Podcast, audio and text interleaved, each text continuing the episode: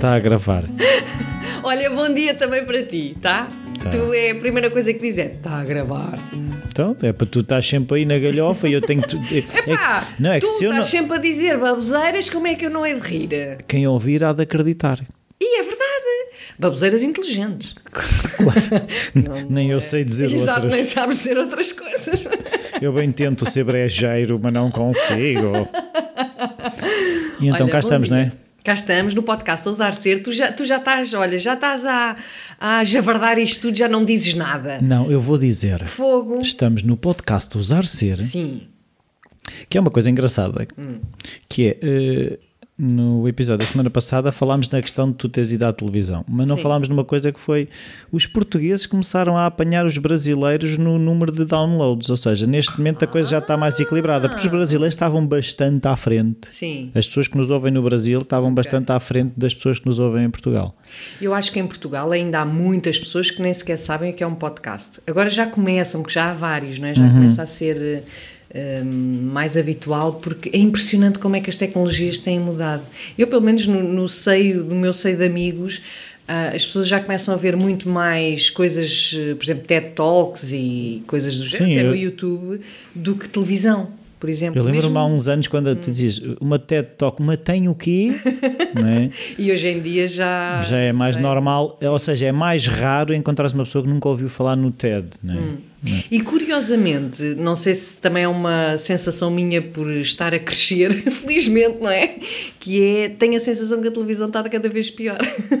Tem Sim. programas cada vez piores. Mais então, vazios. Mais vazios, e, e porque os melhores estão na internet. Sim. Portanto, como há um bocadinho este desfazamento, quem se interessa por determinadas coisas vai à internet e vê. Sim, e as pessoas também há um bocado aquela coisa agora com o, uh, o vídeo on demand, as pessoas veem exatamente o Pois, que querem, o que quando querem. não, a televisão está.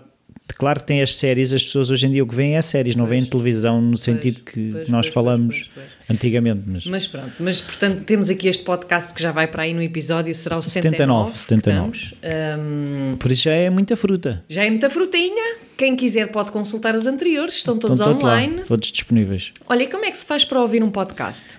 Eh, há várias maneiras. Hum. Eh, podem ir através do iTunes, procurar o Ousar Ser Uhum. e encontrar lá e, e ouvir logo através do iTunes ou podem fazer o download, por exemplo, podem eh, há aplicações que se usam nos smartphones onde se faz o download para o telemóvel e depois podem ouvir quando fazem desporto, quando não é vão passear o cão. que a pessoa tenha que estar online, não é? Podem ouvir. Não, quando podem descarregar, download, descarregam podem- e ouvem onde quiserem. Aham. Ahm, podem também, hoje em dia também os telemóveis permitem ligar no- através do carro, podem ir no Uhum. carro enquanto vão para o trabalho ou eh, ir ouvindo. Uhum. Ah, são assim, podem ouvir diretamente no site, mas isso implica estar sei. sentado Eu ao- não sei se tu publicas no teu site, por acaso, mas eu publico no blog todas as semanas. no meu site. Não, no meu site não. Portanto, era no meu que estavas a dizer, ok. Sim, sim, é no, no teu, blog, no teu. Uhum. todas as tem lá uma categoria que é podcast e portanto estão lá os episódios todos. Se subscreverem o blog, recebem automaticamente o e-mail. O link com para- com isso. E pronto. Ok. E então, estamos aqui a- a- no, no episódio 79, porque é um texto por episódio. Exatamente. Do teu livro Ousar Ser Feliz Ousar dá trabalho, mas feliz. compensa. Dá trabalho, mas compensa. E vamos hoje para a página 118, O Segredo de Barba Azul. E então, Opa, eu sempre gostei tanto deste conto. Lembro-me perfeitamente do meu pai me contar. Eh, e adorava. E, e mais tarde, pronto, como as coisas que, que vivemos na infância também nos tocam de maneira, se calhar, especial, hum, acabei um dia também por fazer a ligação entre o significado deste conto e psicologicamente o que é que se passa. Então, para quem não conhece muito rapidamente, Barba Azul era um, um homem que metia muito medo porque tinha, era muito imponente e tinha esta barba muito grande azul e era muito feio. E, hum, e toda, todas as pessoas tinham medo porque se sabia que ele tinha tido várias mulheres, mas não, mas desconhecia-se o paradeiro das senhoras. E então houve um dia que ele, chegando a uma aldeia, pediu em casamento uma, uma rapariga e a família eh, ficou muito renitente porque se- não sabendo o paradeiro das anteriores, pensou o que é que vai acontecer também à minha menina, não é? Mas pronto, acabaram por se casar, foram viver para um castelo e há um dia em que Barba Azul tem que fazer uma viagem, entrega um maço de chaves à sua esposa e diz: Estas chaves são as chaves de todos estes quartos, mas há um quarto em específico que tu não poderás abrir. Ora, uh, escusado será dizer que quando ele foi em viagem foi precisamente esse o primeiro quarto que ela foi abrir e quando abre esse quarto verifica que estão todas as mulheres anteriores de barba azul penduradas e, e está tudo ensanguinado um, porque foram mortas. Um, quando ele volta, portanto, ela fecha o quarto, mas fica vestígios de sangue na chave, e quando ele volta, dá por isso, e portanto tenta também, por sua vez, matá-la. E psicologicamente, eu acho que isto tem um significado muito interessante que tem a ver com o nosso passado, com as relações íntimas que, que fazem parte do nosso passado e que se devem manter naquela sala, naquele quarto fechado uh, e não devem ser, um, não devem fazer parte da nossa relação atual. Hum. Ou seja, ter a. Um, a capacidade para respeitar e para aceitar o passado do outro, não é? Hum. Porque quando nós andamos, vamos e queremos saber tudo e andamos ali a escarafunchar coisas que já não são presentes, um, aquilo vai reavivar uh, situações que já não fazem sentido no presente e que só vão intoxicar a relação que está a ser vivida no momento, não é? Uh, isto não quer dizer manter segredos ou esconder coisas, ou, porque existe muito também esta tendência e vontade de saber tudo o que se passa no interior do outro, não é? Querer saber tudo e mais alguma coisa. E isto, não, para já é impossível, nunca vamos chegar a saber. Uh, e por muito que nos custe, um, eh, é importante que cada um mantenha também a sua esfera íntima, alguma parte da sua esfera íntima para si próprio, não tem que partilhar tudo.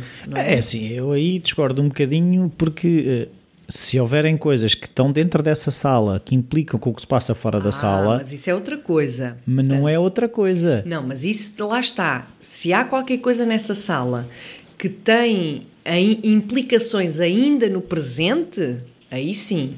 Agora, se há coisas que já estão fechadas, que já não interessam, que fazem parte do nosso passado para Então porquê é que existe essa porta fechada? Se já, ou seja, porquê é que o Barba Azul guardava esses corpos? Uhum. Percebes o que é que eu estou a dizer? É, uhum. se de facto está resolvido, a porta estar aberta, está, podia estar aberta porque os corpos não estavam lá.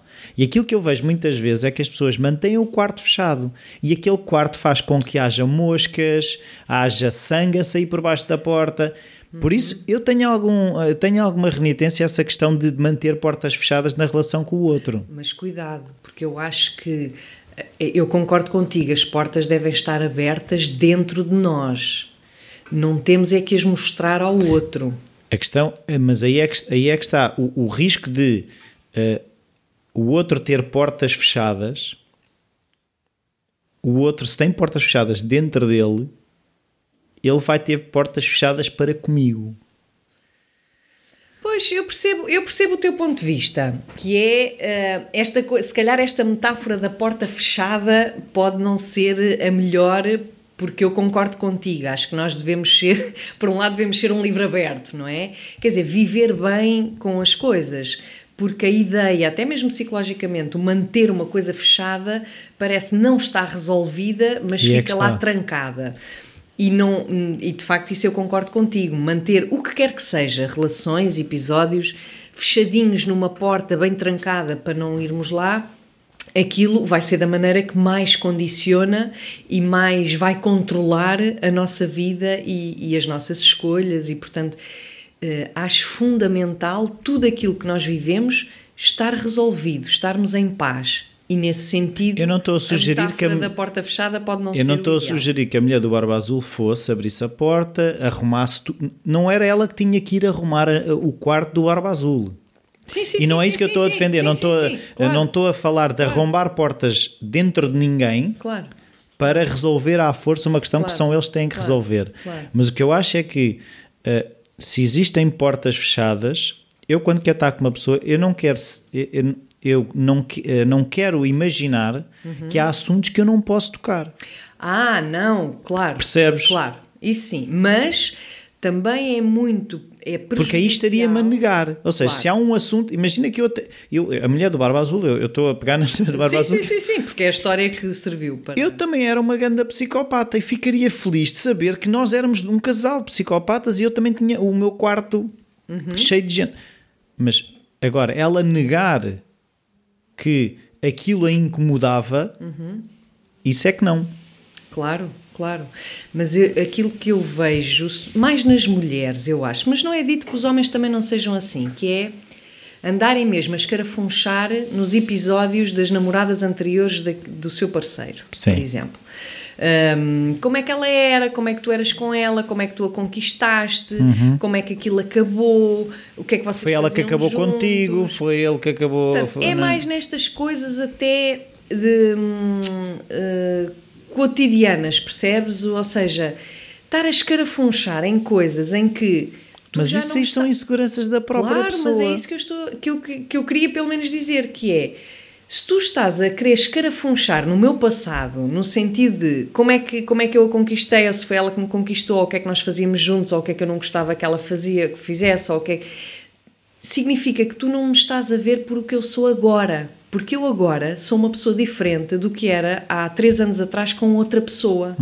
E, portanto, estar a ir buscar alguns conteúdos que não são importantes para a nossa relação de hoje e quereres-me ver à luz do meu comportamento de há três anos atrás com outra pessoa, isso é que vai intoxicar a relação. Estás a perceber? Agora, não significa que se aquela relação me criou determinados traumas ou feridas que estão a interferir na relação que estamos a ter agora, então eu acho que sim que devemos falar sobre isso, como é óbvio, não é? Tendo em conta que as pessoas já são diferentes, não é? Portanto, hum, Sim, mas aí também, aí eu, eu vejo a coisa, eu, eu como funciono ma- mais do lado da transparência, de ter portas abertas, eu acho que é que se, se me vierem perguntar, então a, a namorada tal e tal e tal e tal, se eu, se, eu tiver a porta aberta, podes vir.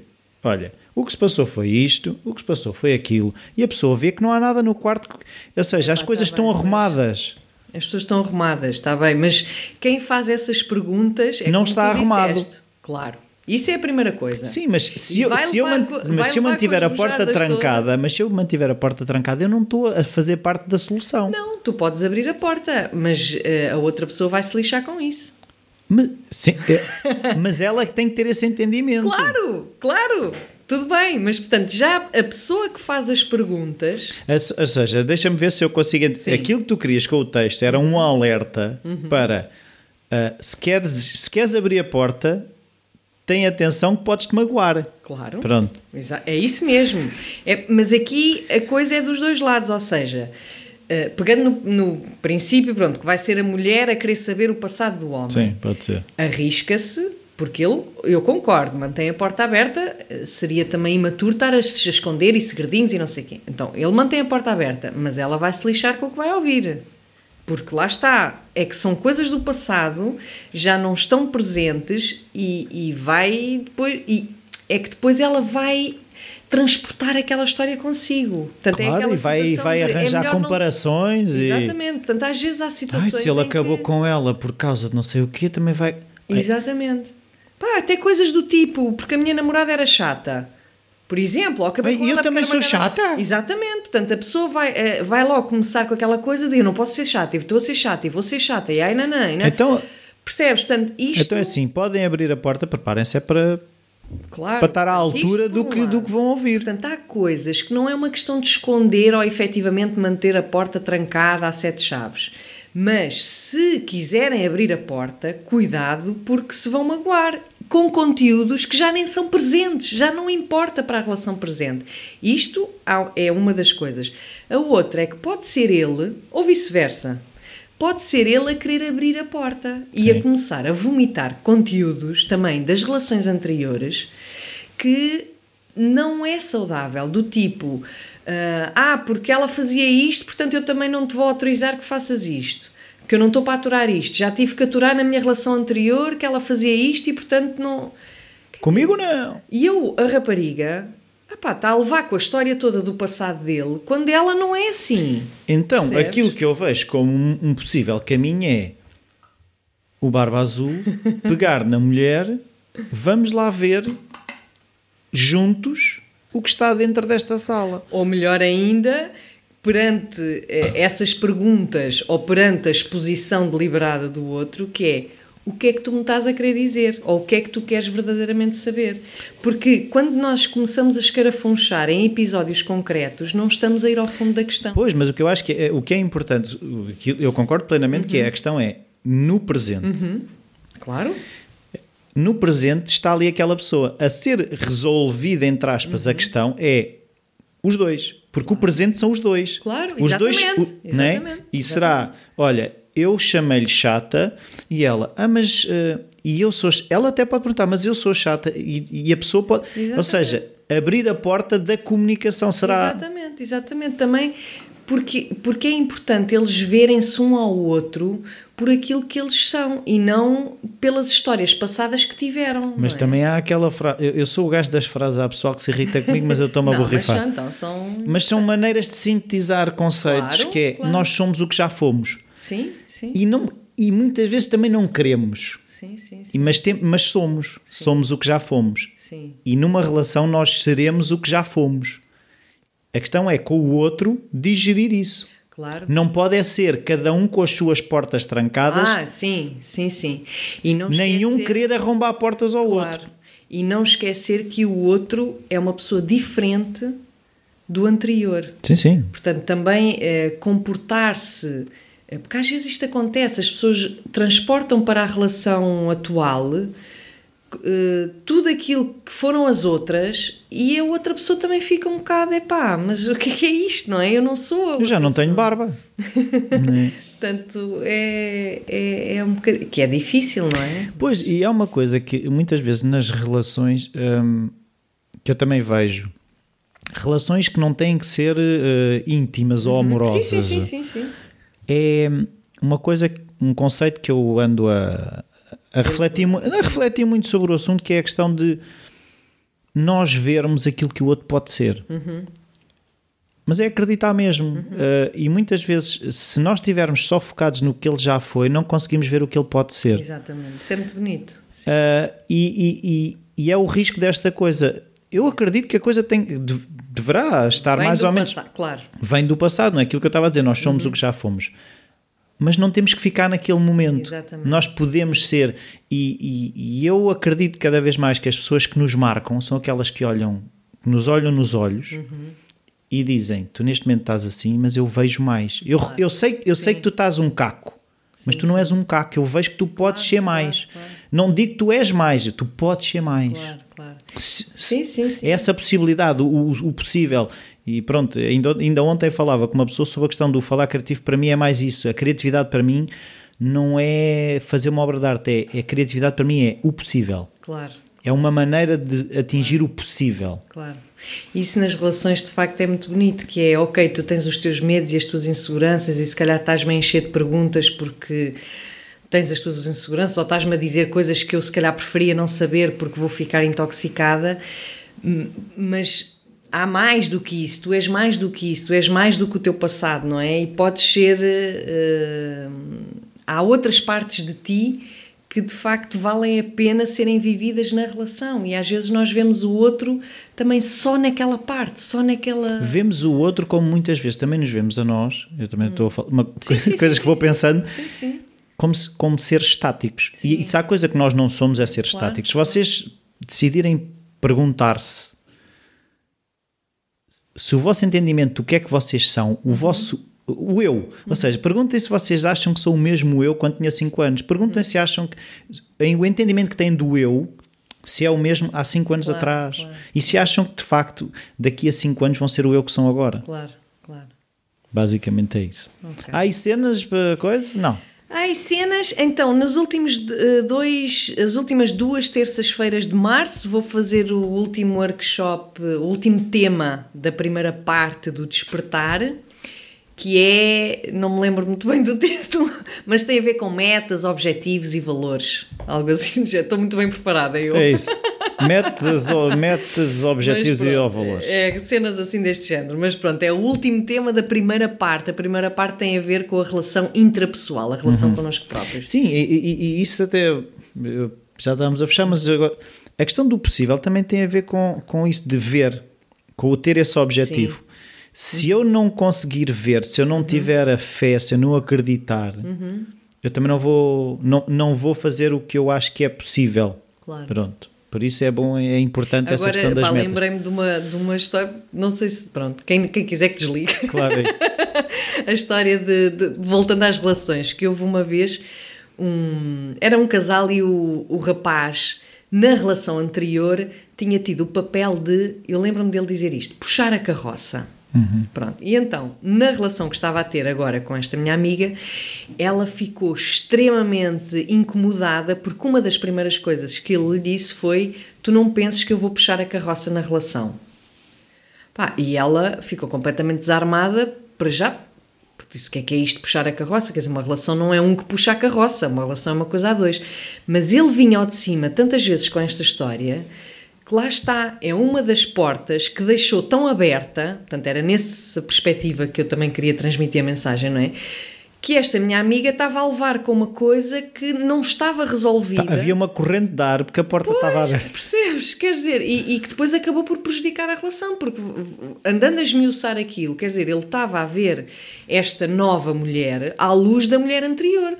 E também é muito ofensivo, eu acho. Assumir que ela iria ser igual. Exatamente. Então, mas não me estás a ver a mim, Aí por é que aquilo está. que eu sou, não é? Eu não sou a E não outra. estás a ver a relação naquilo que é possível a relação ser. Exatamente.